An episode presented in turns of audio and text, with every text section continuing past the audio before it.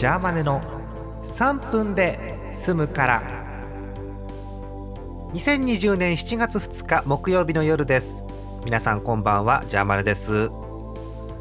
今日のお昼にですね、えー、ラジオ聞いてたんです、えー、北海道札幌の STB ラジオっていう、えー、それ聞いてたら、えー、北海道の方はもう皆さん150%ご存知、えー、アナウンサーの木村洋二さんが出てきまして、えー、びっくりしました。携帯電話のことを受話器って言ったんですよ。びっくりしてまずね受話器っていう言葉をここしばらく聞いてないよね。うん。さすがにびっくりしましたんで私昼に受話器とだけつぶやきましたけれども受話器かって思っちゃいましたね。うん。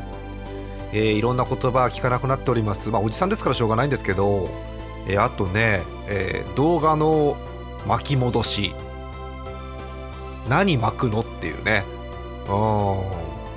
あとなんだろうな、えー、パソコンでワードとかエクセルとか、ね、ソフト使うときにいまだに左上の方にあんじゃん。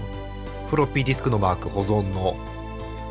フロッピーディスクってねえ。ー、そんな感じで、えー、もう過去の遺物となったせいか話さなくなった言葉言わなくなった言葉皆さんの周りにもあるんじゃないでしょうか、えー、ぜひ3分当てにお送りください。普通に3分で済むから当てて結構ですんで、えー、これ言わなくなりましたねなんていうお便りお待ちしております。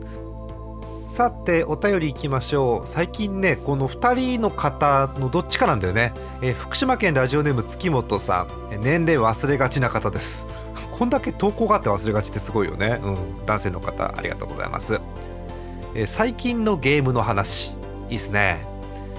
風化雪月もそうですが最近のゲームには説明書がついていないですよね。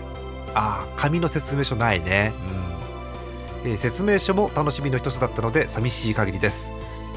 電子マニュアルなんかもありますがわざわざ起動するのが億劫でなりません。やっぱり紙でさっと見れるのが欲しいですねというお便りです。うん。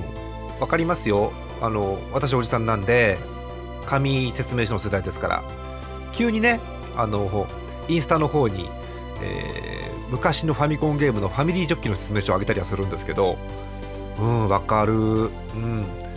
でもまあ電子マニュアルついてるっちゃついてるんですけどなんだろうな。同時に見たいよね。ゲームと別画面か別のもので同時に見たいんだよね。伝わるかな。